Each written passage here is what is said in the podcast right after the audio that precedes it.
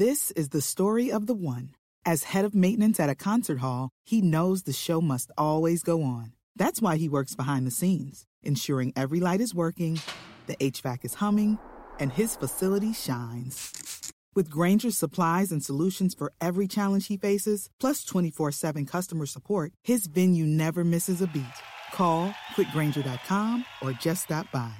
Grainger, for the ones who get it done. This podcast episode is brought to you by Coors Light. These days, everything is go, go, go. It's nonstop hustle all the time. Work, friends, family expect you to be on 24 7. Well, sometimes you just need to reach for a Coors Light because it's made to chill. Coors Light is cold lagered, cold filtered, and cold packaged. It's as crisp and refreshing as the Colorado Rockies. It is literally made to chill. Coors Light is the one I choose when I need to unwind. So when you want to hit reset, reach for the beer that's made to chill. Get Coors Light in the new look delivered straight to your door with Drizzly or Instacart. Celebrate responsibly. Coors Brewing Company, Golden, Colorado. Support for this podcast comes from US Bank. When it's time for a new credit card, the best ones do way more than just buy stuff. And that's why US Bank offers credit cards that make every day more rewarding. Earn cash back, score points when you shop, dine out, travel, or binge watch, or get a low intro APR. US Bank credit cards were designed to fit your lifestyle. So make every day more rewarding and check out usbank.com slash credit card. US Bank credit cards are issued by US Bank National Association ND. Some restrictions may apply. Member FDIC.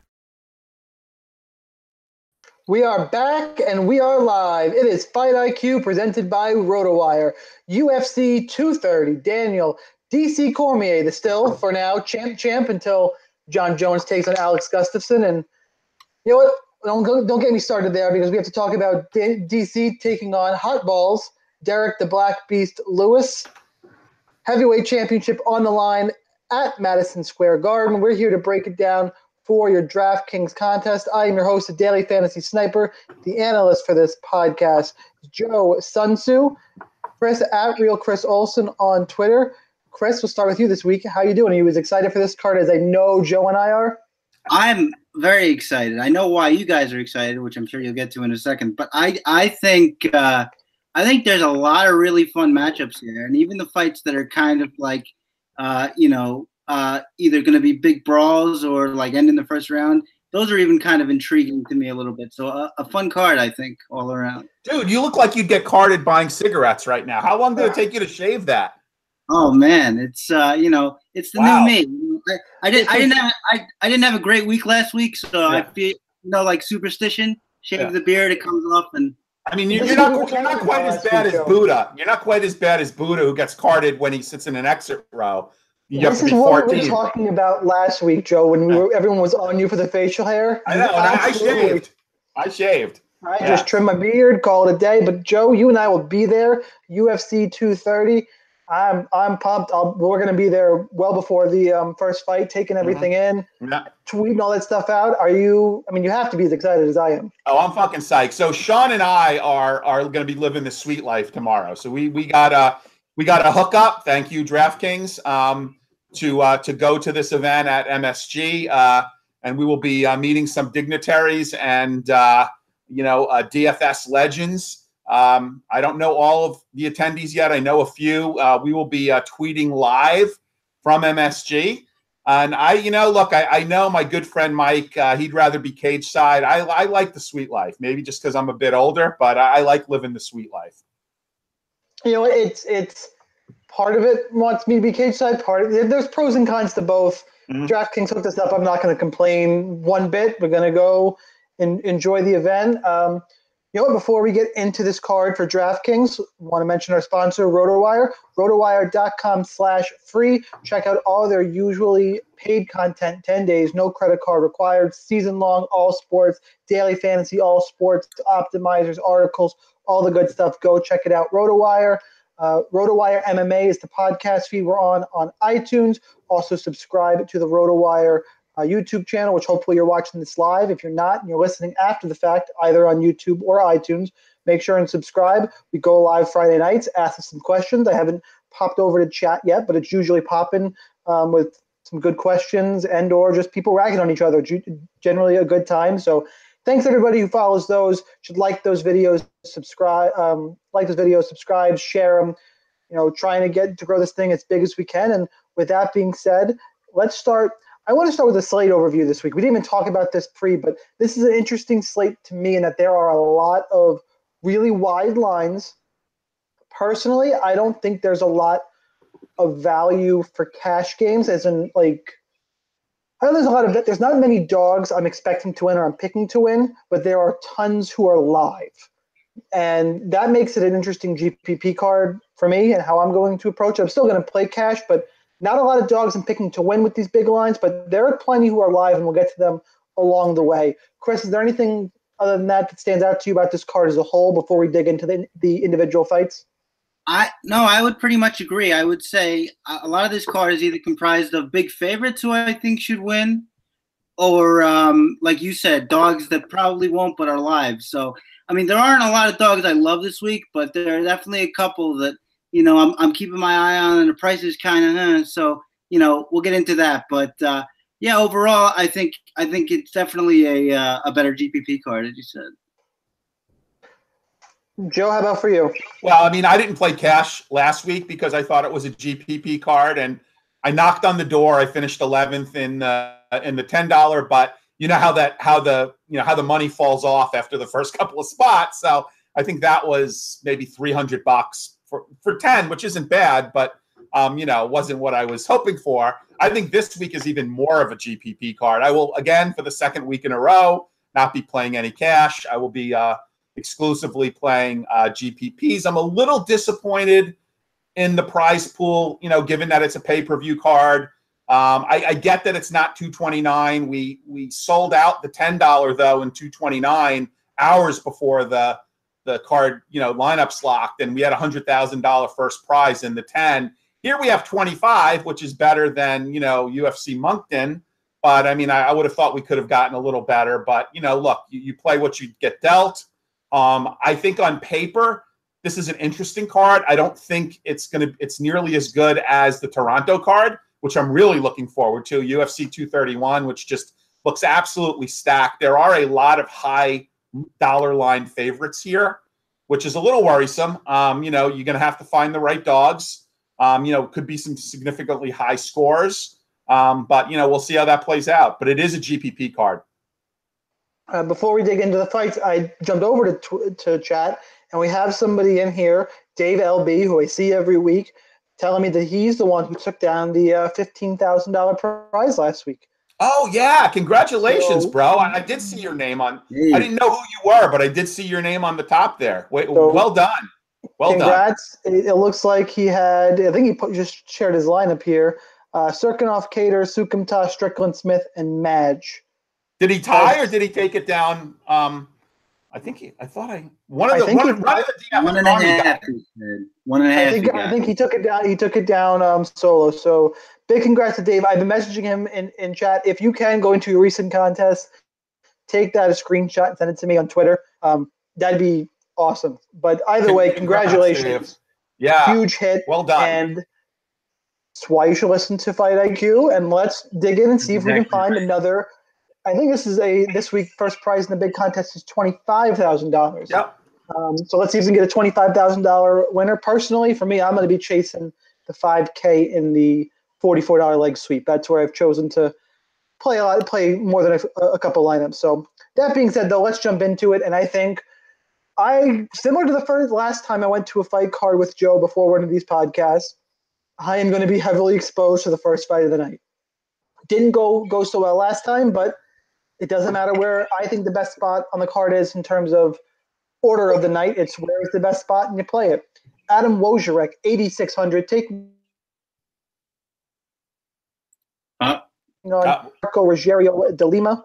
It is Pezão from his season of The Ultimate Fighter. And I heard a noise, which means my connection might have cut out again, but no one's stopping me, so I'm going to keep rolling here. Keep going. Wieczorek right. is the minus 200 favorite. Marcos Rogerio de Lima, the comeback on him is plus 185. This fight is an under, under one and a half rounds, minus 132. Mm, minus 425 does not go to decision. Screams um, GPP fight in that way. But for me, I like Rogerio de Lima in all formats. He's the one dog that I'm picking to win straight up. I can't live in a world where Adam Wieczorek is 3 0 in the UFC. I just, that would be hard for me to stomach. He's beaten Arjan Bhullar and um, by omoplata, and he beat Anthony Hamilton, who I have a long history with Anthony Hamilton that I won't go into a expletive laced rant. Uh, Rogerio de Lima, what's interesting about him, and I'll let these guys talk about it, is he's it's his first fight at heavyweight. He's been a light heavyweight.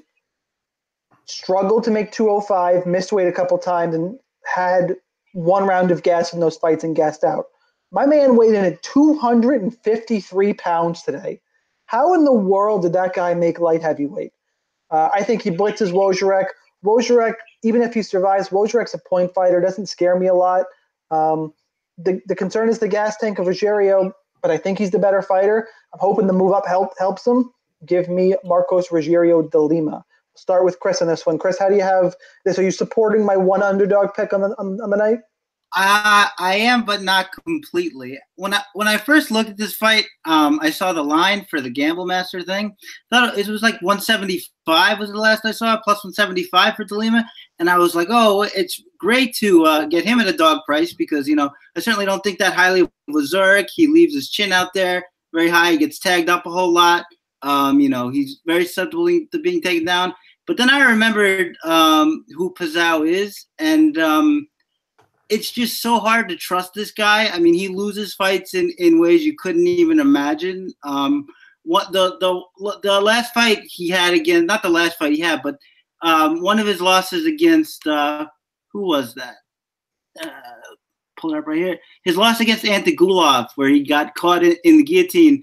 Um, he had ample opportunity to step over into side control. He didn't do it. He allowed Antigulov to readjust and, and, and get the the choke and then never fought hands and then just submitted. Similarly, in the uh, OSP fight, he had a good uh, first half of the first round, a good first round in general, actually, and then uh, got taken down, um, was getting beaten on, and then sort of just allowed himself to slip into the um, the Von Flue choke. I mean, the guy gasses out a lot. I know he's moving up to heavyweight, but we still haven't seen him have the gas tank, so it's good to imagine that in theory the, the move up would help him, but we don't know that yet. Um, I would like to pick uh, Delima confidently very much. It's just ridiculously hard to trust him. It feels like he gets to a point in each fight where he's done fighting, and then that's it. Um, Wieczorek, uh, you know, doesn't do much on the feet, has some good uh, body kicks, head kicks, but um, thing about Wieczorek is at least I can trust him to know what he's doing in the fight, and I don't feel that way about Delima. So can Delima win? Yes. Should you have exposure to both? Absolutely. As far as the pick, I don't know. I I get I guess I'll go Delima to to knock him out before he decides to quit, but I'm I'm not so sure about that. Even if you're not so sure, I, I, I think it's the best dog spot on the card. And, and that's really what the point I wanted to hammer home. Joe? Well, I mean, he's going to be highly owned. Uh, it, it's this is a pure yes. GPP play. I mean, I don't know how you could feel confident taking Delima in cash. Um, I, I, certainly see Delima early. Um, if the fight goes into a second round, I am going to be less certain about my play. Um, I am going to be more highly weighted towards Delima. There are, I actually like more dogs than Sean does on this this card, so we'll we'll go through it later. It's not technically going to be the best sub 8K dog odds wise, but um, given his price point um, I think he's going to be probably the highest owned dog on the card. Um, so, so I, am going to pick Delima too. Sorry, Joe. I just want. So here's my question: If um, if this is if this is a really highly weighted dog, and and we know how much we can't trust him, does it make sense then to go Wieczorek for the uh, contrarian play, knowing this fight's probably going to finish? I think he's going to be under owned. The question is with Wieczorek is what is he going to score? I mean, if he if he grinds out a third round decision at his price point, is it going to be enough, um, you know, for a GPP to get him on the winning lineup? I'm not. I don't see how you're going to get 12x out of him in a win. Maybe, maybe if you want to look at him in cash. Um, but again, I'm not playing any cash, so I haven't really thought about cash this week. You know, so I see Delima as a GPP play. I would not feel overly comfortable having him in cash. I've got there are other fighters I would rather play in cash if I was going to play cash, but that, it's a good. I think that I think he will be very or relatively low owned, so he could be a good contrarian play.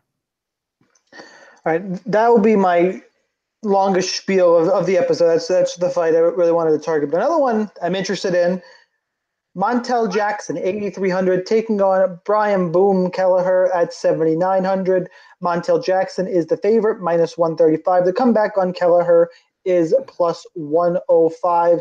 Montel Jackson got grinded out by Ricky Simón last time out. Brian Kelleher was knocked out by John Lineker six months ago. Um, sorry, just got a request to update my computer. That would have been tragic. Yeah. Kelleher, um, look, his win over Damian Stasiak was it's not that impressive to me. He's you know, he got not he, he beat Renan Barão, but it's it was 2017 Renan Barão. I still picked Barão in that fight, and it was it was a war. Jackson is really long. I think going to pose some problems. I know he got taken down by Ricky Simón, but he defended 13 of 20 takedowns and popped up after most of them. He's super long. He's super athletic. He is relatively green. I still like the newcomer to promote to to give Kelleher enough problems at range using that length advantage. So give me Montel Jackson. Joe, who do you have for this one? Okay, so there is a little bit of narrative on this fight. Uh, Kelleher missed weight. Um, you know, he will be giving 20% of his purse. The fight will go on. That's the good news. We'll be giving 20% of his purse to Jackson. The other part of the narrative is that Jackson has only been a pro for about a year. Um, he's had six fights. Um, he will come into this with a significant reach advantage. He has about an eight to nine inch reach advantage. He's really long. Um, he was taken down at will by Simón. Um, you know, a bunch of us bought in. He was a big pork chop for a lot of us because he was he was pure line value um, when he last fought. Will's a little rough. Yeah, well, he, he, defended he 60, he defended 65%. Yeah, but, when you get taken down 12 times, if you defend the other eight or however many times he was taken down, 12? Uh, he got taken down a lot. I don't know exactly, but it was a lot. Was seven of 20, if I remember right. Yeah, so, but, you know, you still got taken down seven times. That's still a lot. Um, Simón against Kelleher. Yeah, I mean, but, you know, here's the deal. And then Kelleher, on the other hand, way more experienced, better jujitsu. Um, it, it's in his backyard. Um, this is he's not going to be intimidated by the MSG crowd. So there is some narrative here. On the other side, Jackson. Um, you know, I've been following some plays on him. Uh, Dudis, Clay Davis, um, on Twitter, who is a pretty large unit player, just put a unit on on Jackson. Um, I think this could be an interesting fight to target if Kelleher could get inside of Jackson. I don't see Jackson finishing him first and foremost. But if Kelleher could get inside of Jackson, inside of the reach, um, and takes him down and maybe works his jits, I could certainly see Kelleher being very successful. I mean, look, if Lineker, you know, if it took three rounds for Lineker to finish, um, you know, Kelleher, I don't see, I don't see Montel Jackson doing it. Um, so I, I'm gonna go for the dog. This is the fight with the narrowest odds. Um, Kelleher actually opened as a favorite, and the line flipped. Um, it's now, I think, plus plus. I think he's now plus one thirty, something like that. It's uh, it's a real tight line. Um, I'm going to have shares of both, but I will. I'm picking Kelleher to win. Chris, how about you? Yeah, um, I'm I'm going to go ahead and pick Kelleher here. I I just feel like, look, I like I like uh, Montel. I think he he does he does a little bit of everything well. He can strike, he can grapple. I actually thought he did a, a fairly good job. Uh, stuffing most of those takedowns in round one and two. Round three, uh, Simón kind of poured it on. But um, I, I just, I just like Kelleher. Um, Joe alluded to his ability to get inside. That's exactly what I think is going to happen. I think he's going to pressure him uh, pretty relentlessly. I mean, not Simón relentlessly with the grappling, but I really think he, he's going to put a heavy dose of pressure on him and and take the, those kicks and that long reach away. Um, we saw uh, Montel have problems when Simón was doing that. Again, as I know, not not as much of a relentless grappler, but I think the principle is the same. And I like um, I like Kelleher's movement. I think he can wrestle some, and I just I just expect him to put a pace on on Montel and outwork him. And um, so yeah, I'm gonna go with Kelleher. Okay, fair enough. I think you know disagree on that one. I'm, I'm more of a believer in in the young gun, but I do I actually do think Kelleher is going after Rogério de Lima, be the most popular dog on the card. Granted, he's also the most expensive at 7,900, but for what it's worth. All right, moving on. Hurricane Shane Burgos, 9,000, taking on Kurt Holobaugh at 7,200. Burgos, the big favorite, minus 330. The comeback on Holobaugh, plus 240. This fight under two and a half, minus 140. Does not go to decision, minus 190. I like this fight for GPPs quite a bit. I think obviously these two guys are going to stand and trade until someone goes down. Burgos carries his hands low, has more power. Holobaugh, super tough, took a beating against Raoni Barcelos, and is also willing to trade. I think Burgos gets gets the job done here, but this is a fight I'm going to target both sides of. Chris. Yeah, um, I, I, have to I have to uh, take issue with one thing right off the bat. I, I don't think Burgos has more power than Holobaugh. I think Holobaugh has maybe maybe significantly more power. I mean, I, I think that Shane Burgos. Where? Why would you think that? Because Burgos Burgos is a volume striker. Who who have we seen Burgos hit? And I mean, it took him three rounds to finish Charles uh, Charles Rosa. He, I I mean, uh, Kattar took all of his shots. I just don't see him having that much power. Where do you think? Won fight. I watch I watch Shane Burgos knock down Godofredo Pepe three times. You don't see in that division guys, but you got you don't see guys that division laying people out cold outside of like Cody Garbrandt. Like that division, no, I'm not, I'm not, not talking about, I'm not, I'm not talking about laying him out cold. I, I, I haven't I haven't even seen him wobble anybody. When has that happened? He knocked down Pepe three times. He knocked down Charles Rosa once. He knocked down Traitor once. Holobaugh doesn't have a knockdown in the UFC. He, he's only got two fights in the UFC. one fight. Got one fight he's got four, six knockdowns. All right. Well, we got anyway. Moving on from that, I, I, I, I stand by my contention that the viewers can uh, chime in on what they think about that. But um, I, chat, I um, chat, who has more power? Chat. Sorry, go yeah, ahead. Let's.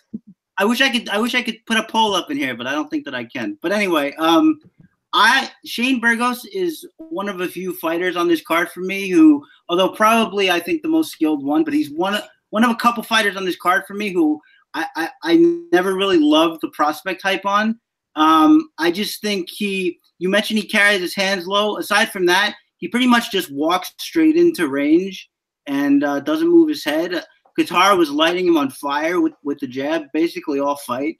Um, uh, Charles Rosa was winning that fight until going into the third round, just because Rosa was, you know, working and then getting out of range. I um, I think Holobaugh is good enough defensively and has good enough movement to where he's not going to be flustered with um, the constant uh, forward pressure. Uh, I, I, think. Well, I mean, and this is a um, you know significant stick sticking point. I believe. I guess who you think has the most power because I think Holobaugh is going to be able to hit him hard enough with a counter shot, or maybe a count, one of those counter hooks that he likes, that he's going to be able to change that pressure and change the outcome that way. So um, I, I, I think Burgos has too many liabilities here. I acknowledge that he has some skills. I love guys who come forward like he does. I love his body work, uh, which he does a lot of. But uh, you know, Holobaugh, Holobaugh does, has has that too. Um, I think it's a pretty even fight, but for me, it hinges on the guy I feel like has more power and the guy who's probably a little more defensively responsible. And for me, that's Holobaugh. So uh, give me. I'll give you more defensively responsible. That that's clear. I just I think Burgos is the better striker, but let's have Joe break this tie. Joe, who you got? Well, I hate to do this to you, Sean, but I'm going to take a shot on Holobaugh as well. I mean, um, I look. Uh, I I don't know that. Um, I think he's a live dog here. Um, I'm very impressed with uh, Barcelos. So I, I mean, he he lasted three rounds with Barcelos. If you go back and look at Holobaugh has had 22 fights. If you go back and look at his career, I mean, he actually was a favorite against um, Andre Harrison, who is probably one of the best fighters in the weight class outside of the UFC. Uh, and it was a three round decision. Um, and he was a slight, I think, minus 155 favorite. Um, I think he caught a buzz saw. I I think this is going to be a very competitive fight that should be targeted, especially in GPPs. I think the line is much too wide, the betting line. Um, it would be dog or pass if I was betting this fight in DraftKings. Um, I will be higher weighted to the dog here, and I'm going to pick uh, Holobaugh to win.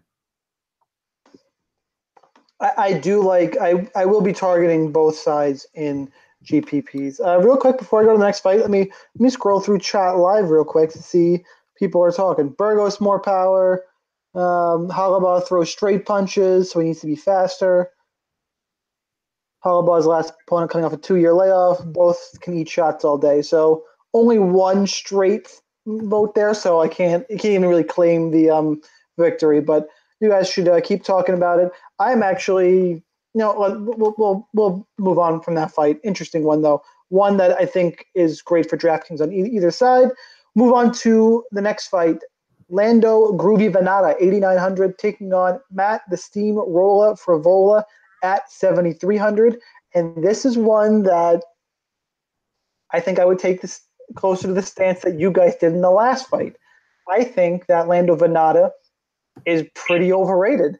He's 1 3 and 1 in the UFC, 0 2 and 1 in his last three fights, draw against Bobby Green, his only win in the UFC was the wheel kick knockout over John Makdessi, who I believe is is retired at this point.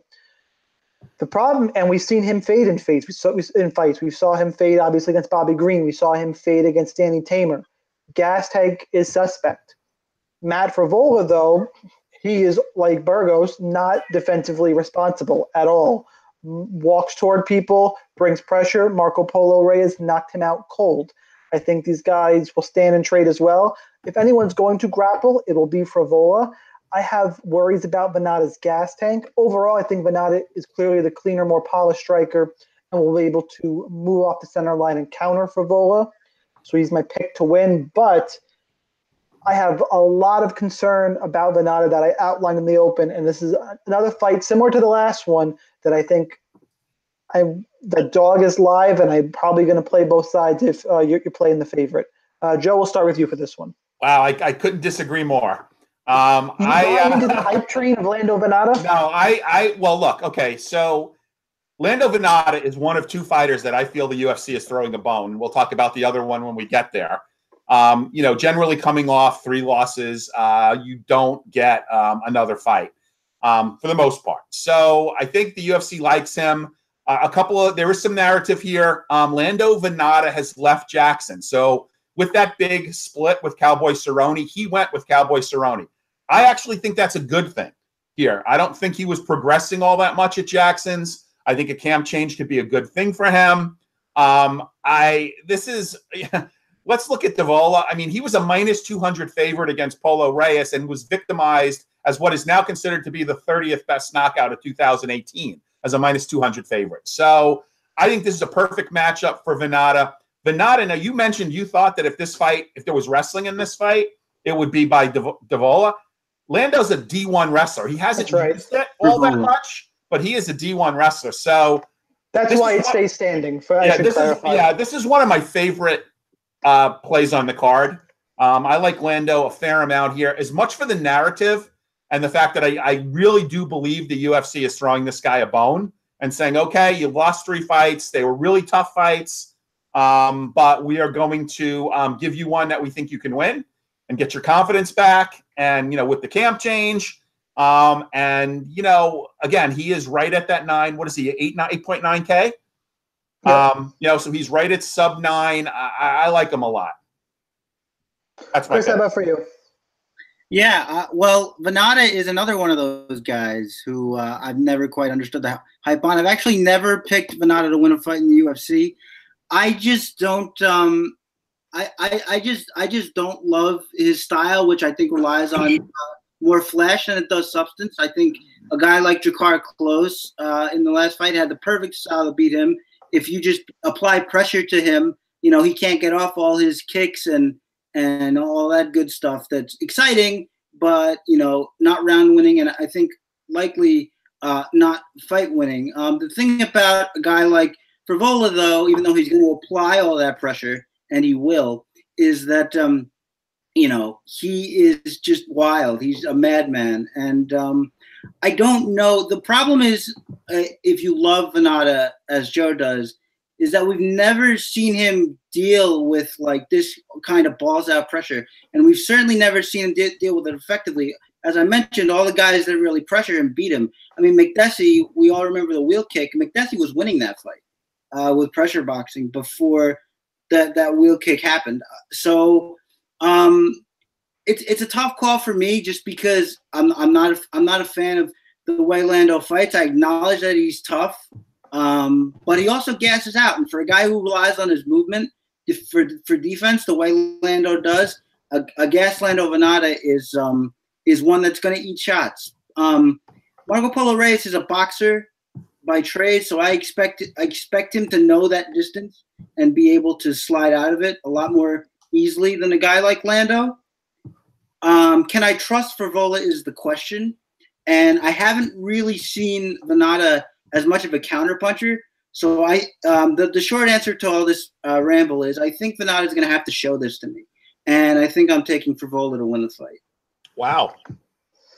Yeah, I, I agree. I, I think a lot of now, even if it's not out of the question, Joe, that, that the UFC is throwing him a bone and Frevola does get knocked out again, I still don't think that Vannata is that good. I think he's like like Chris said, we're on the same pitch. I think he's a lot of flash, and we've seen it a few times before. And even if he wins here, I'm going to fade him in the future. Can I can I just say that I, I know that he's one dimensional and exploitable, but I, I, I don't think you would classify any Frevola matchup as throwing you a bone because if you slip up one time, he's going to take off your head. So I mean, you still got to be sharp to beat him. It's not like Uh, you know. And- it's relative and I will to say- competition, though. Joe Joe missed some narrative here. Uh-oh. For from Long Island. He's from my neck of the woods, hometown guy, kind of like Keller. He's actually closer to New York City than where Keller lives, I believe. Yeah. Okay. So uh, yeah, I'm sure that'll go a long way in his. Uh, But you can't mention it. You can't mention it No, for someone not oh, others. look, that's fine. What, what is this camp? I don't even. I, I you know.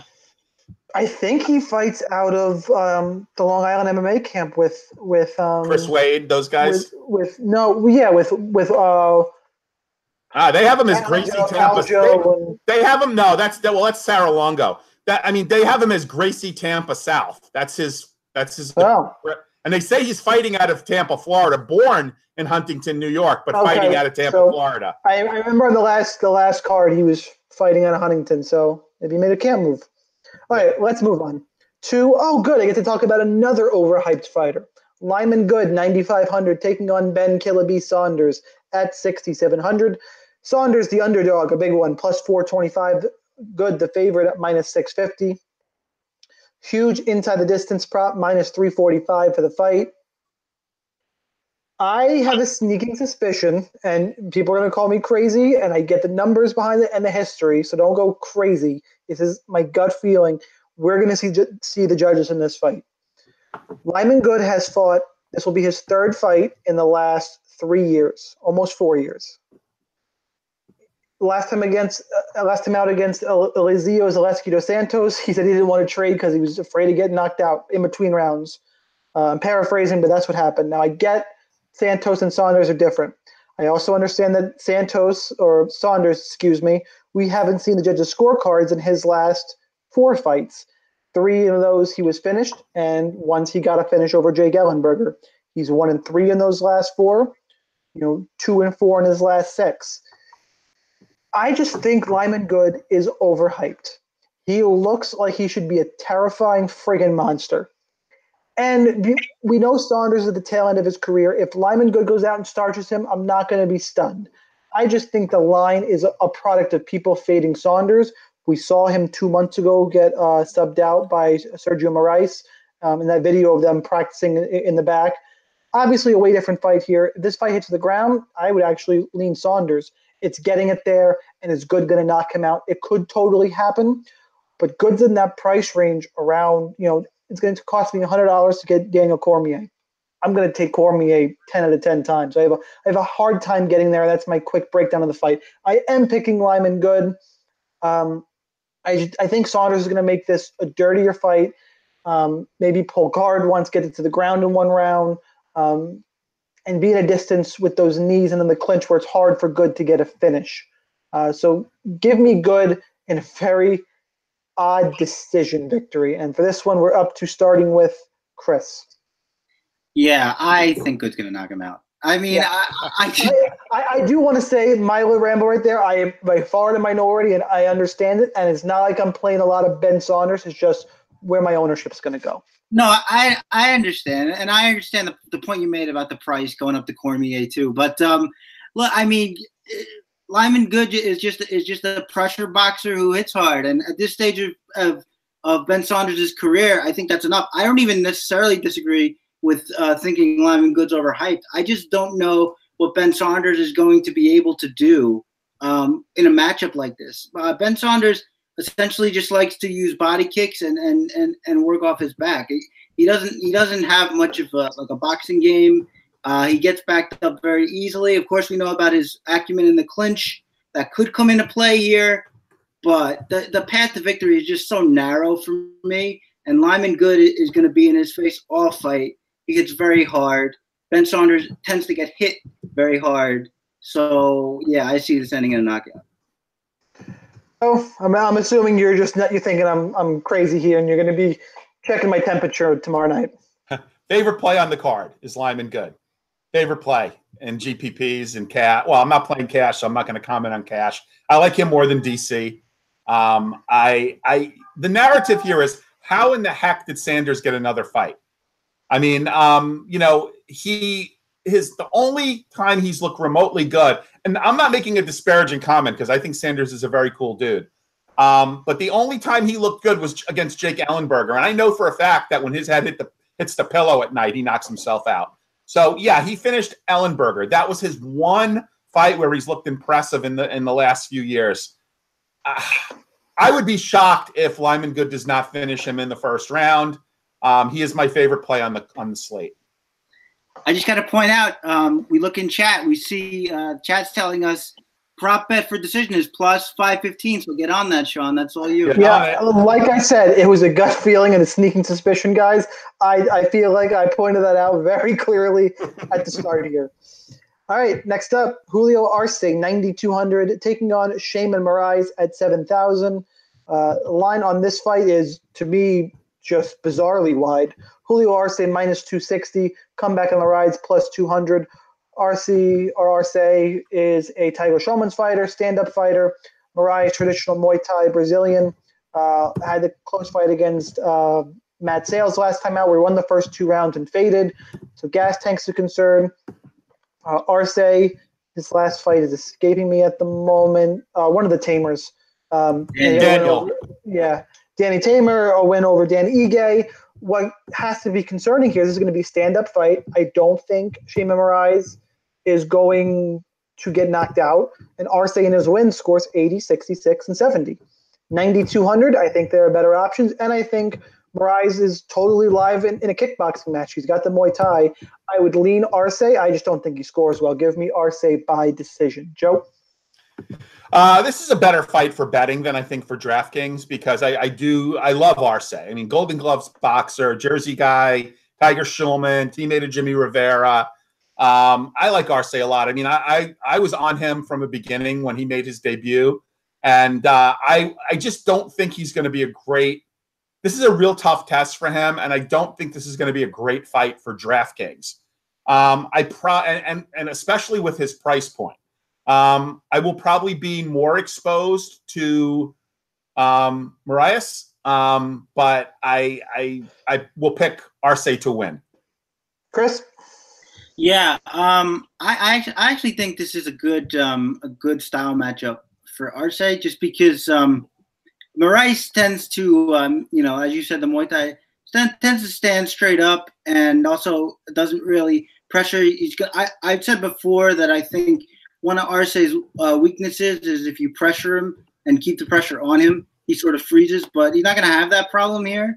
Um, I also think you know your your Muay Thai point point is granted especially with the kicks. Um, we actually saw Ige and uh, Teymur uh, land quite a few kicks on him, and I, I would say that Moraes' kicks are are harder than than either of those guys. So that's that's something to consider. But um, I, I, I would also just say that um, you know we've seen Arce be very good defensively. We've seen him cower counter that, that is very effectively.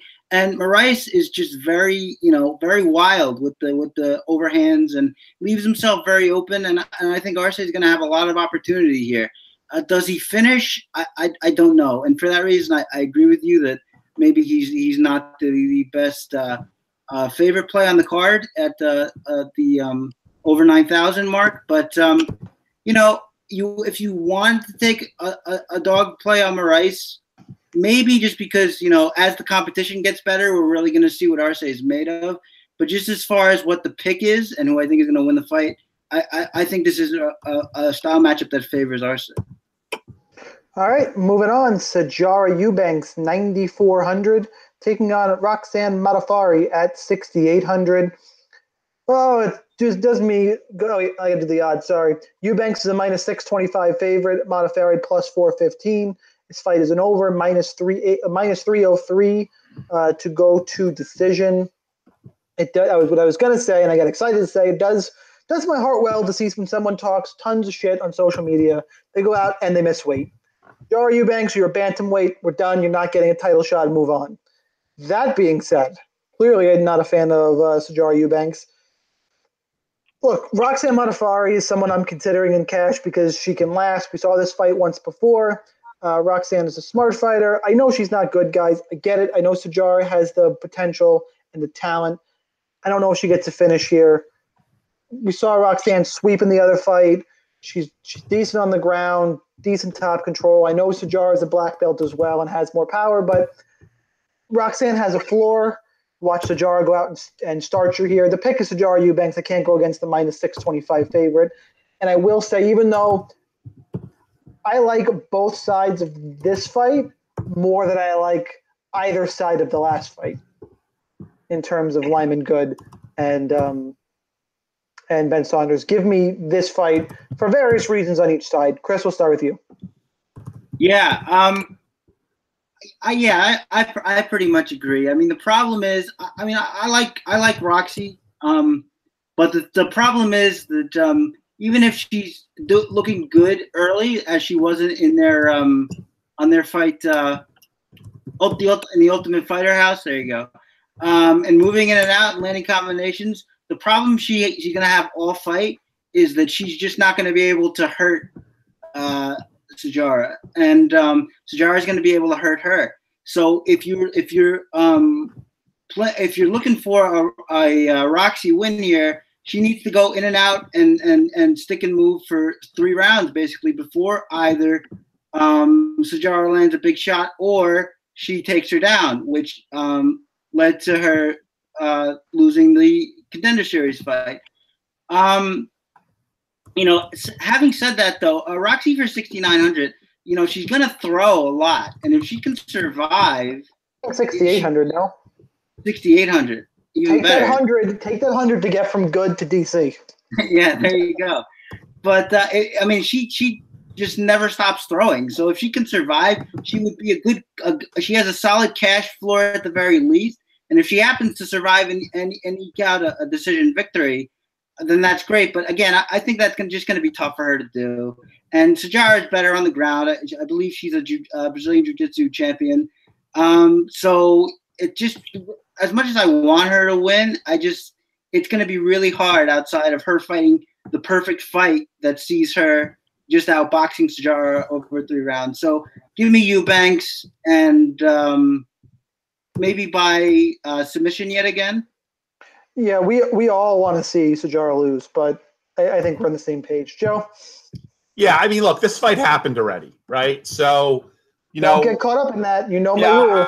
I, I, know. So, but anyway, look, I, I like Roxanne too. She she did get the crap beat out of her for three rounds um, in TUF. Um, I like Eubanks here quite a bit, um, more than a number of fighters in this salary range um, but only if she gets to finish. Um, I don't think she's going to get you the points you need if she doesn't get the finish. If this goes to a three round decision, um, but I do. You, it's pretty pretty straightforward pick for me. I will. I don't know what the weight is going to be on on Roxanne Modafferi. I will probably be under to whatever that number is, but I do like Eubanks a fair bit here. All right, moving on. Jason Knight, 8,800, taking on Jordan Rinaldi at 7,400. The odds on this fight, Jason Knight's the favorite, minus 270. Rinaldi plus 205. This is an interesting fight because I, I, I do my own solo early in the week um, video on YouTube, and I had somebody in chat really high on Jordan Rinaldi. And actually, this isn't the one that really got me going. We'll, we'll get to later. I want you guys to process this real quick. Somebody, I got sidetracked in my whole episode because someone was telling me that Jared Cannonier is a better striker than David Branch. Just put that in your minds until we get there, until we get there, because I, I didn't know how to respond. Um, Jordan Knight, or Jason Jordan Knight. Jordan Rinaldi, he's got one UFC win. It's over Alvaro Herrera. Jason Knight's 8 800. People are looking at you know, his last three losses. Makwan Amirkhani, I thought he won that fight. I get it. Mowgli Benitez, top 15 guy. Ricardo Lamas, top five guy. Now he gets Jordan Rinaldi, one and two in the UFC, one win over Alvaro Herrera. I get Rinaldi could grapple. I don't think he gets Knight down enough. I hope Knight goes back to the sprawling and not, you know, pulling rubber guard, which who knows what'll happen then. But Knight's the better fighter, desperately needs a win. He's a guy who's beaten Chas Skelly, Dan Hooker. Like, give me Jason Knight here. I, I to steal a line from Chris, Rinaldi's got to show me before I ever pick Jordan Rinaldi. I was on Alvaro Herrera just in a high GPP fight. So Jason Knight for me. And uh, Joe, you're up for this one. Yeah. So this is the other fighter. I was talking about the UFC was throwing two fighters a bone.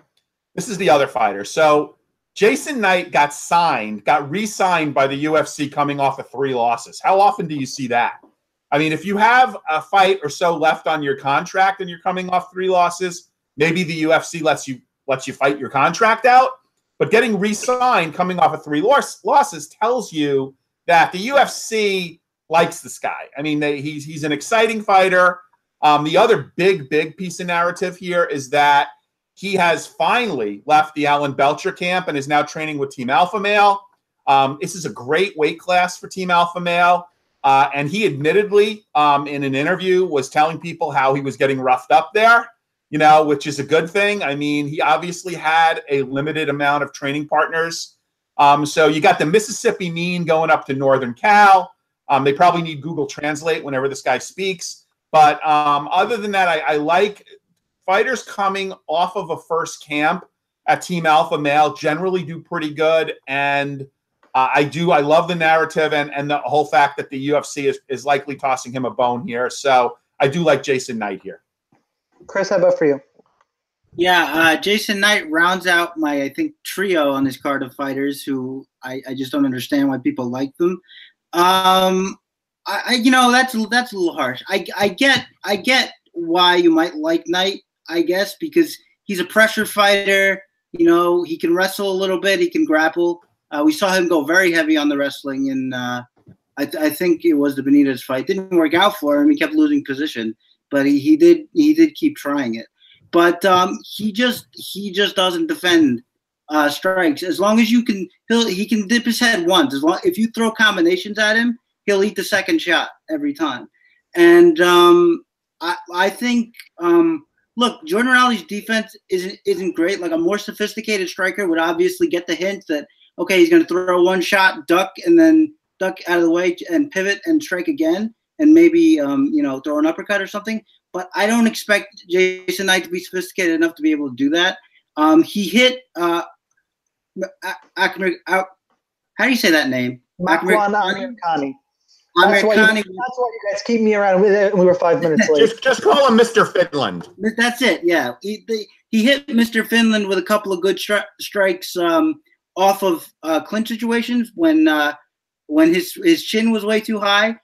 But um, and I think that if Rinaldi chooses to brawl with him, I think um, that's a bad idea. I think um, Jason Knight would probably have the edge there. But I think that um, he just gets tagged up too much, and I don't think he's going to be able to outgrapple Rinaldi, and he might try. He might very well try. So, um, yeah, I, I just I'm gonna for that price um, and for the savings, I'm gonna go Rinaldi here. Joe, how about for you? Oh wait, we um, I, I gave yeah, mine. Oh God! It's see, I start talking crap and I make a mistake like that. Let's read chat real quick. Um, yeah, I, I did want to touch on that. I don't think he's at Team Alpha Male full time. Um, if I say your name wrong, I'm sorry. Nandalal Rasia. I'm sure I fucked that up. I'm sorry. Two and a half weeks out of an eight week camp. Um, and Dave LB says Rinaldi did pretty well against Trujillo. And Will says that right. he's no longer a fan of mine, which I'm heartbroken. Will, come on, come back to me. You don't like Hick Diaz. I'm done with you, Chris. Well, you know what? He's I'll right. win you back. I'll win you back. Who's done with Chris? Who's done with Chris? Uh, Will, our, our boy chat. Will in chat because he doesn't like Hick Diaz. You have to like Hick Diaz. He's fun at least, or funny. Moving on. We're up to the main card already, guys. Israel Adesanya, 9,100, taking on Derek Brunson, 7,100. Adesanya is the pretty large favorite here in Beret, minus 300. Brunson plus 225. Brunson says he's going to try and get him out of there on the first round. The under is plus money, though. Under one and a half, plus 120 at the moment. Look, Brunson, we've seen him try and be um, cagier against Anderson Silva, which I do think he won that fight. Um, Adesanya, we've seen him improve. A lot of hype on him. This is Brunson's, you know, your gatekeeper guy in that division. I think Adesanya is the real deal. He really impressed me against Brad Tavares. If Brunson runs forward, I think Adesanya is going to tag him. These two really don't like each other. Um, I think it's going to be an emotional fight, and I think that actually favors Adesanya here. So give me Adesanya to do something crazy impressive. Chris? Yeah, uh, they really don't like each other, and, and the trash talk got to a fever pitch when Derek Brunson said, "You're skinny." That was that was some real uh, heavy trash talk there. But um, Brunson's I, not good at trash talking at all. I, I love I love trying to hearing the guys that aren't good at trash talk trying to awkwardly navigate their way through it. It it, it, it makes me happy. But um, I'm going to take Israel Adesanya as, as well. I think um, it's funny because I was I was thinking about um, the Jacare Brunson fight, and for those of you who remember, and if not, I'll remind you that my central point of this this fight was that it wasn't going to be all that different from the last time they fought because Derek Brunson hasn't ever really changed the way he fights. It's funny. I, I remember when um, he got knocked out by Whittaker, and that was when most people expected Brunson to beat him, and he was everywhere on TV saying, oh man, why didn't I uh, stick to the game plan? Why didn't I fight smarter? But he always fights like that. He always has fought like that. He's, he's going to come forward and, and try to wing shots, but he's just so stiff and upright that um, I think there's an excellent chance that um, Adesanya is going to catch him. As Sean said, if Adesanya can't deal with that kind of just – raw blitzing forward, then Brunson could knock him out. I mean, that's not out of the realm of possibility, but I can't bank on that just because a guy like Adesanya, what we have to remember is a, a guy like that, every fight, he's going to be better. And even in the Tavares fight, we saw him deal with pressure better there. Uh, he didn't deal with it very well in the Vettori fight, but he dealt with it better in the Tavares fight. So he's making strides. I expect him to be obviously the way cleaner striker I expect him to be able to evade and counter strike. And yeah, I think he knocks Brunson out too. So how about for you? Okay, so I'm going to take Brunson here. Um, there's some narrative, of course. I was at the fight against Brad Tavares. I actually was was had perfect seats. Um, had a nice little uh, suite overhanging the ring at the um, where was it? It was it was a small venue. It was the one one of the one of the hotels had a small venue for the TUF finale, and I just so happens that one of Tavares's trainers walked into our suite. Um, you know, as did like one of the Pettis brothers. It was it was really cool event. So I'm I'm diverging here, but the trainer told us that you know, and and this was kind of there was this rumor leading up to the fight that Tavares might have to pull out because he was injured he had two serious injuries and he took that fight. Everybody's wondering, well, why didn't, you know, we know what Adesanya's kryptonite is. Why didn't Tavares take him down? Because he couldn't. and it wasn't it wasn't because of his great takedown defense. It was because he literally could not t- take him down because he couldn't bend. He had he had two major injuries going into that fight. Um, I want to see a little bit more. I want to see if um, you know, in on paper, Brunson is the best wrestler he's ever faced. Unfortunately, Brunson doesn't wrestle all that much. which is is a shame. Um, you know, Brunson left Jackson Wink and and ran, runs his own camp. Now, I don't I don't believe he went back to Jackson Wink. I believe he runs his own camp someplace down in North Carolina. Um, not the best fight IQ.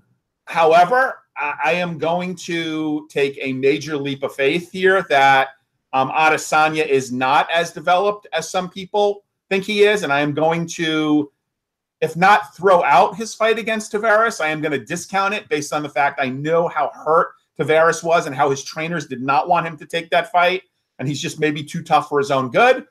Um, I will be impressed if uh, Adesanya knocks out Derek Brunson, but my selection, and uh, I will have a fair number of shares of Derek Brunson. I will also be playing Adesanya, but my pick is Derek Brunson. All right, moving on. Carl Roberson, 8,700, taking on Jack Marshman at 7,500. Roberson, the favorite, minus 300, plus 225 to come back on Marshman. Look, the blind probably shouldn't be this wide, but Jack Marshman to me is a one dimensional boxer. His UFC wins are Magnus Cedenblad and Ryan James. And he went to a decision with Ryan James.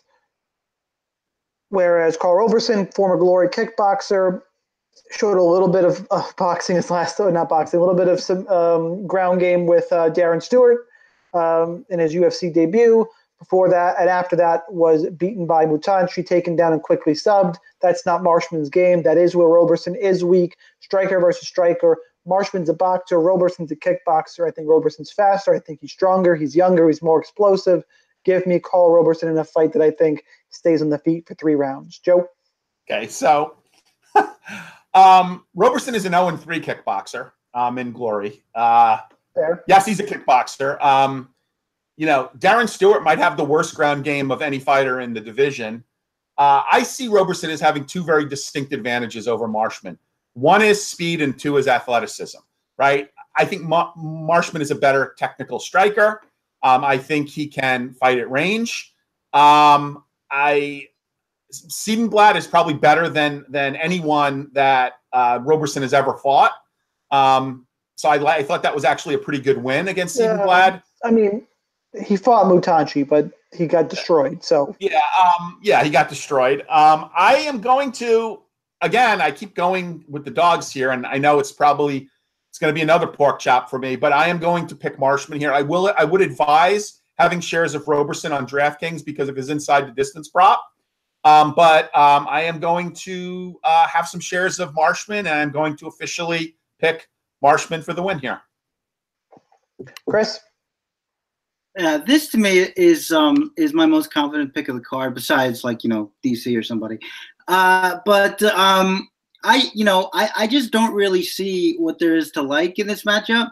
I, I, I feel like, and it's funny because Joe even acknowledged it's like, well, he's faster and more athletic. Well, speed really matters in, in these uh, in these striking battles. You know, I I think this is going to look a little bit like um, now, not totally because I think Marshman's the better striker, but I but I think this is going to look a little bit like Geoff Neal and uh, and uh, Frank Camacho, where he's just going to be lighting him up just because he's going to beat him to the punch every time. And not only not only is he going to be faster, but um, Marshman tends to leave himself out of position when he throws. That's how Ryan James was able to tag him up. Even after Ryan James was getting tagged, he was answering back. Um, yeah, and um, that um, that submission win wasn't um, wasn't totally out of the blue for Roberson. He's got other submission wins on the regional scene, so he's at least a, a confident uh, submission top submission grappler. So he can bring the fight there if he wants to. Um, you know, I just I mean, and you're expecting him to stand at range, he's going to eat kicks when he does that. So I, I, I just, I, I think, um, I think Roberson probably knocks him out. Quite honest. Could happen. I'm not super confident in my pick here, but I am going to stay with Marshman. All right, David Branch, 9,300, taking on Jared Cannonier at 6,900. Cannoniers, the big underdog, plus 260. Branch minus 360. The only worry I have in this fight for David Branch is how does he deal with no longer facing Jacare and facing a replacement in Jared Cannonier. The only way he doesn't win this fight is if he doesn't show up. Look, Jared Cannonier has been, in, I believe he had a fight at heavyweight, light heavyweight. Now he's in middleweight. he is a air traffic controller. Seems like a really nice guy, not a full time fighter. I don't think he's made that that change yet, nor is he going to. I get he's been in there with big competition in Jan Blachowicz, Ivan Cutelaba. He does have a win over. David Branch is just better. Knocked out my head to Santos. I I, let I, I, I teased it earlier. If am I crazy, or is Jared Cannonier actually a better striker than David Branch? Because that's somebody was trying to sell me. So give me David Branch. It's all about how much you think he scores in this one. He could play conservative, and you do have to question where his mindset is for the late notice replacement fight that's in front of him. All that being said, Chris, we'll start with you. I um this is our second fighter on the card. The first one being Burgos, that just doesn't have any idea how to deal with a jab. Uh, if you if you go back to that uh, Blachowicz fight, that's all Blachowicz did. That's basically how he won the fight. Was uh, Blachowicz just kept sticking the jab in his face, and it effectively shut down Cannonier's entire game. I, I've never really seen anything like it. Um, Branch has a good stinging jab himself. He's a good pressure boxer. Um, he has an excellent ground game. He has a good wrestling game, and that's per, that's really where you can say. I mean, you could even say if you wanted, a, well, Cannonier's a, a pretty good defensive boxer. I think he's a better defensive boxer than he gets credit for, and I and I like him. I don't dislike him. I think he may have regressed a little bit uh, since he's since he's, he's shown up here, but that's a, a different thing. But um, I just I just think that Brent, even if I'm wrong about the pressure, and let's say that Cannonier is able to take that pressure away because he likes pressure as well. I don't think that will happen, but even if I'm wrong about that, um, Cannonier can't stop a takedown. And as good as he is at like recovering guard and, and stuff and keeping himself relatively safe from strikes, he's he can't really get back to his feet. He's not gonna he's not gonna threaten from the bottom, and he's um you know so I my question would be where does Cannonier win this fight? And my answer is basically nowhere. Um, I think he may stop him. Cannonier's a tough guy. We all remember, remember him infamously walking forward with his hands down while Ion Cutelaba was punching him. That was a great moment. But um, as far as as far as the winner of the fight, yeah, I, I think Branch Branch would have to would have to really try to lose this one. So I'm, yeah. Gonna, I will say I don't sound like I hate Jared Cannonier. Just David Branch is top ten middleweight.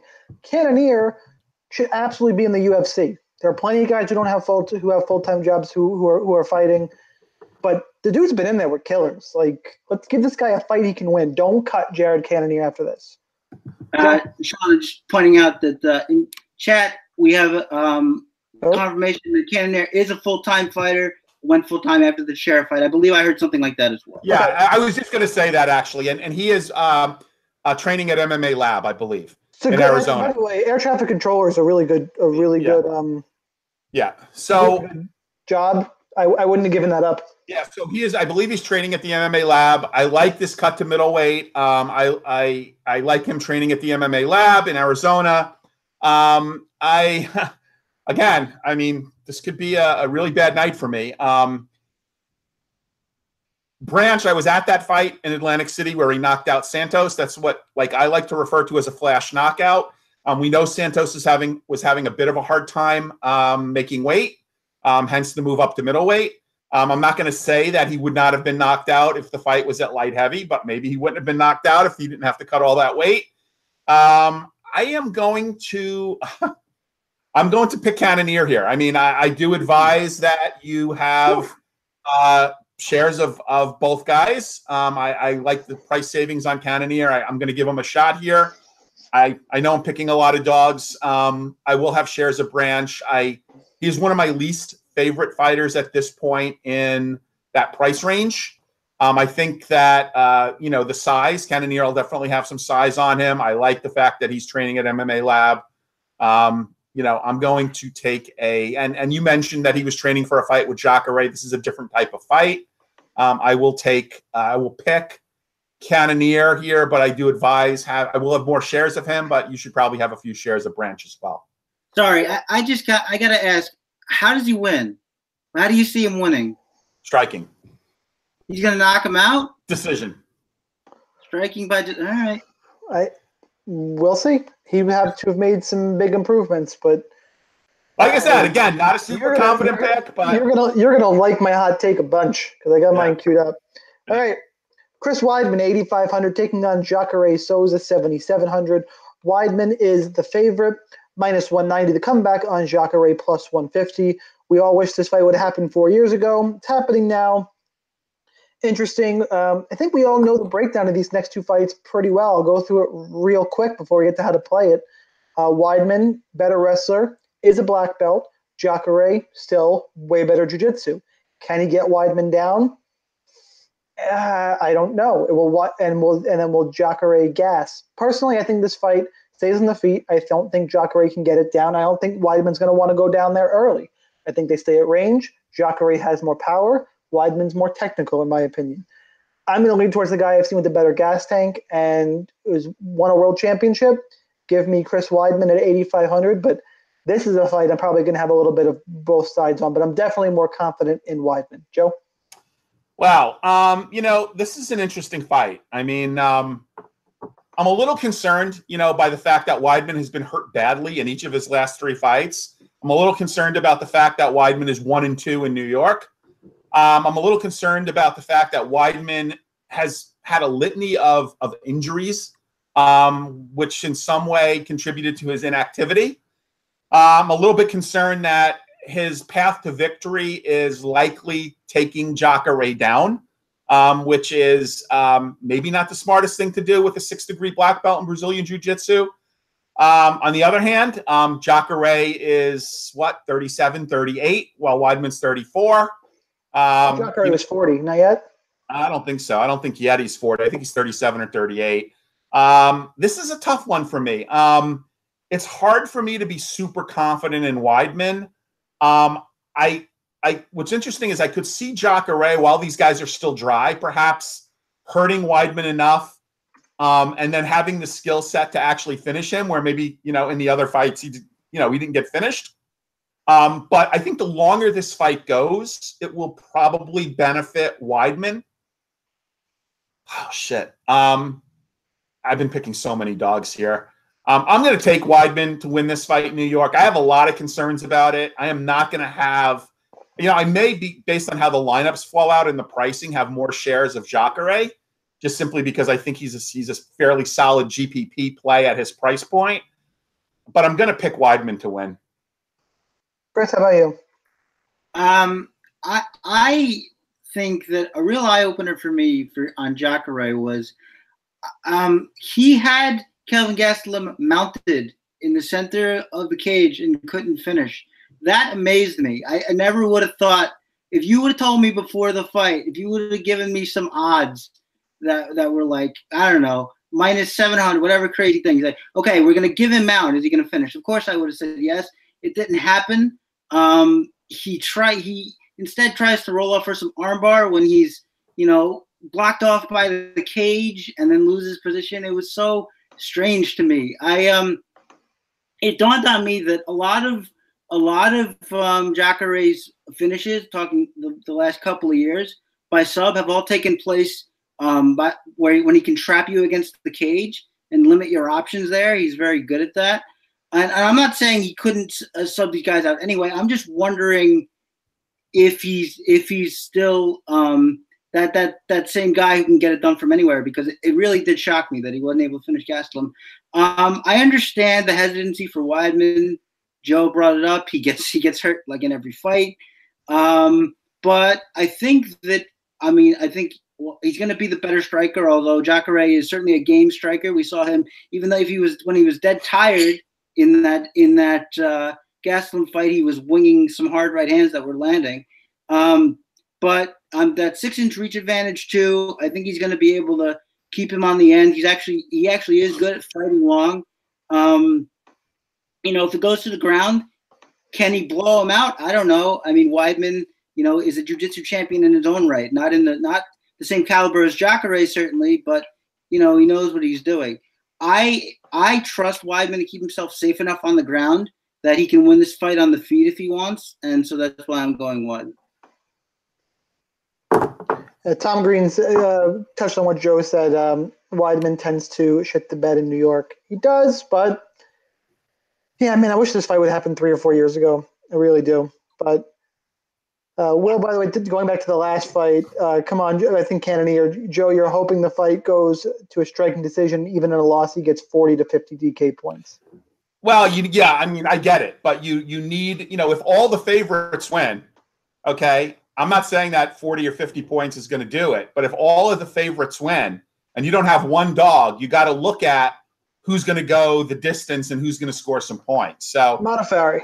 Well, yeah, I suppose. I mean, yeah. But I, I get it. There, there's up there even Jason Knight who I'm picking. I don't think he's going to finish Rinaldi. There's there, there's there's merit to that for sure. Look, I, and I'm not look. I'm not super confident about that pick either. It's just I'm I'm I, you got to look for some dogs here. If you're going to do a stars and crub, scrubs lineup, the mid range is not attractive at all. If you're going to do a stars and scrub lineup, who are your scrubs going to be? You got to find some. All right, main event time. Derrick the Black Beast Lewis. Good old hot balls himself. 6,600 taking on Daniel DC Cormier, 9,600, the champ champ. The champ champ is a minus 700 favorite. Derrick Lewis plus 450. Derrick Lewis fighting for pre, free Popeye's chicken for life. Very important. Um, look, we all know this. D, uh, Cormier, better wrestler, better fighter, technically. Lewis, way bigger, freakishly strong. He gets hurt in all his fights, but hasn't been finished. I don't. Th- I'm trying to look real quick. Um, know, Mark Hunt did finish him in the in in, in the fourth round, um, but has been hurt in so many fights. Tybura fight, Volkov had him had him hurt. Travis Browne had him hurt. He's losing to Shamil Abdurakhimov. You know, he's losing a fight until he wins. I don't think he does this here against against DC.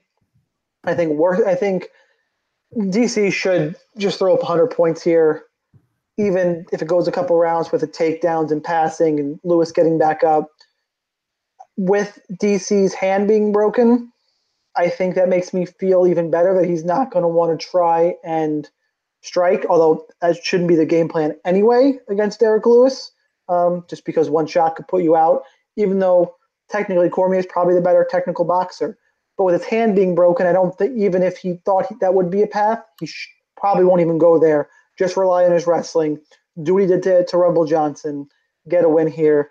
Give me DC relatively confidently. I don't think there'll be a surprise here. And I think Lewis is going to garner some ownership. So if you like Lewis, um, I think he's actually going to be relatively popular because of the whole hot ball. Oh yeah. And, and just that he's cheap.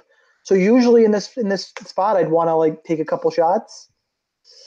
I think I, your leverage is either going to be go over the field, go over that 20, 30% if you really think he's going to win, or no underdogs are going to win and you think he lasts, maybe.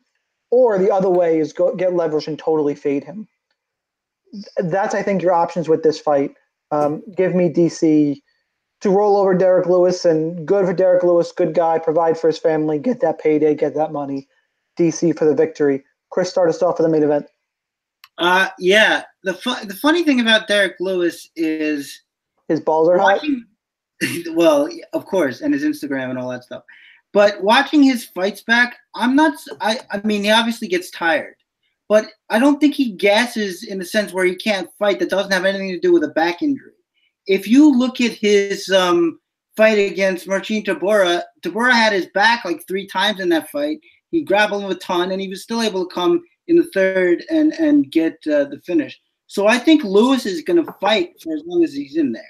I don't think if his back is okay, I don't think we're going to have to worry about him just you know dead stopping because he's tired. So that's one thing.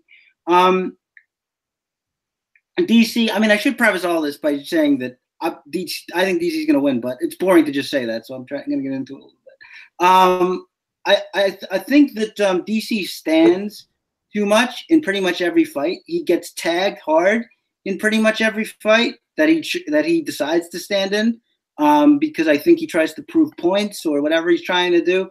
But um, in, in in short notice fights where he's got stuff to lose, like we saw in that in that uh, fight against Silva, I know that was different. It was like three days, but this is still a short notice fight where he has a lot to lose. So in that fight, he wrestled immediately, and that's all he did. And I could see him doing that here. Uh, a lot, lot of single legs, You're trying to make the big guy balance, take him down. I could see him going to that crucifix position that he got uh, the finish on on uh, Volkan with, because um, you know Lewis is a hard guy to hold down. He basically just uh, um, Ultimate Warrior uh, bench presses you off of him. Um, I don't know if he's going to be able to do that to DC, but I think DC is going to opt for control positions here and try to tire him out at least to an extent where he's a little bit slower. And um, that's kind of how I see the fight going until until Lewis gives his back, maybe trying to sloppily stand up, and DC gets the sub. A la Rumble Johnson. Uh, Joe? Well, I'm not going to have that much of an analysis. Um, this is a risky fight, though, for D- for DC. Um, he already went out once and said he wasn't fighting, you know, for the rest of 2018 due to his hand injury. Now, with that said, aside from whatever he gets for pay per view and Reebok and merchandising, his base is 500K. He does not get paid a bonus for winning unless he gets like a fight of the night bonus. So DC will make a minimum of 500K plus what again, plus Reebok, plus pay per view points. Uh, so I think he's saying, you know what? Yeah, I'll fight again in 2018. Um, but if he loses, this could jeopardize, you know, a lot of additional money. So there is a risk here to this fight. And we all know that Derrick Lewis has got hands. So I am picking DC to win here. I like DC. I think you should have exposure to him in DraftKings. However, um, I would take a few punts with Lewis. I, I, I think you're crazy if you go greater than 5% um, with Lewis, but uh, I think you take a few shots. I do see DC getting the win here, um, but I would definitely uh, look at, you know, 5% maybe Lewis. If you're playing 20 lineups, put Lewis in one. But I, but I, but I liked Sean's point actually. Um, in order to counterbalance the field, I, I liked that um, that point about either going a lot or not going at all because I do think he's going to be unnecessarily highly owned. Um, yes. Uh, somebody asked, I like Popeye supports the, the Texan, not their fellow Louisiana native. Is there any way Big Lewis is able to stuff some of Cormier's takedowns? Somebody said no shot. Look, probably not, but Lewis is so much bigger and stronger that maybe the first one he's able to just – pure strength shuck him off, that wouldn't totally stun me. But the second that Cormier tries to chain wrestle, it's it's a problem.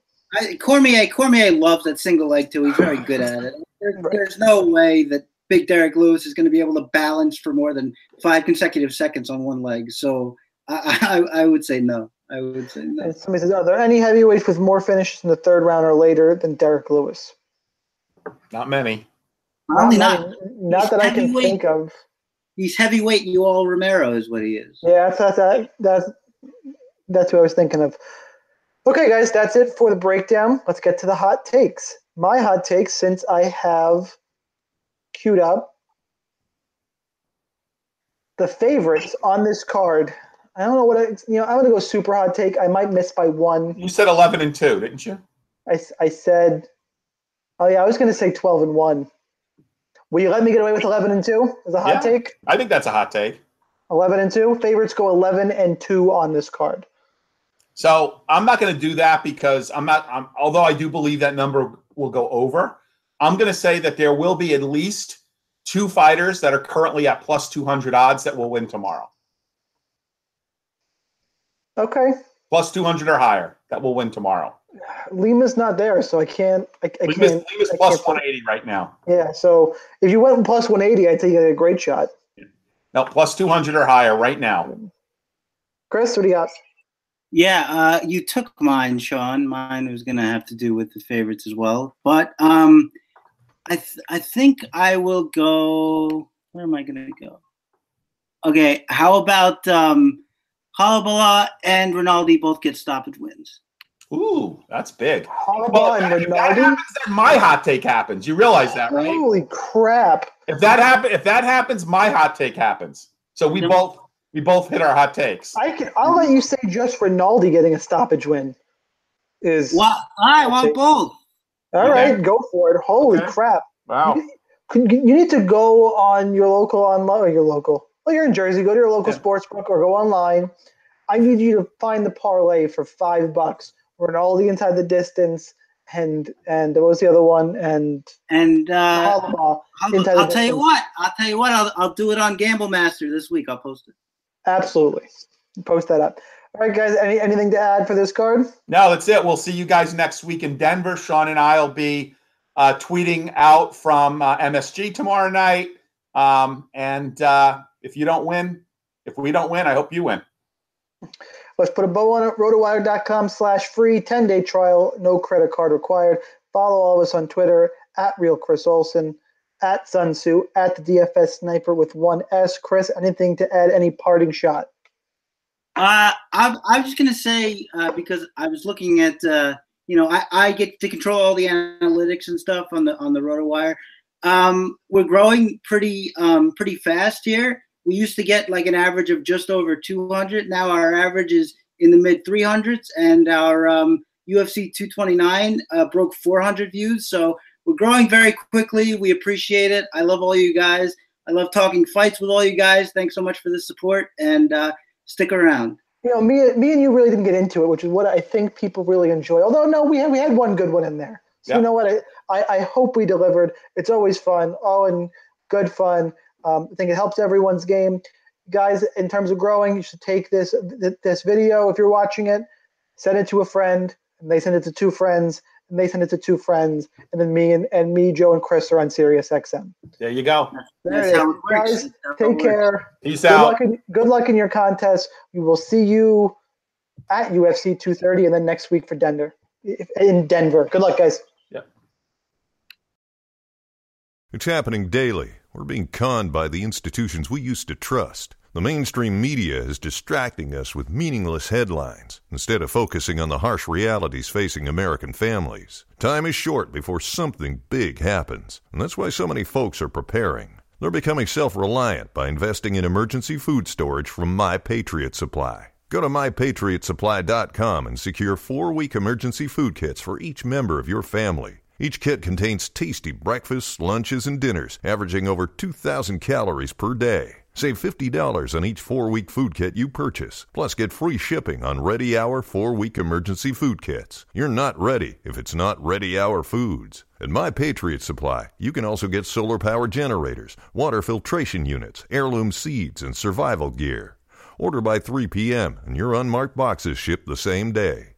Shop MyPatriotSupply.com today. MyPatriotSupply.com.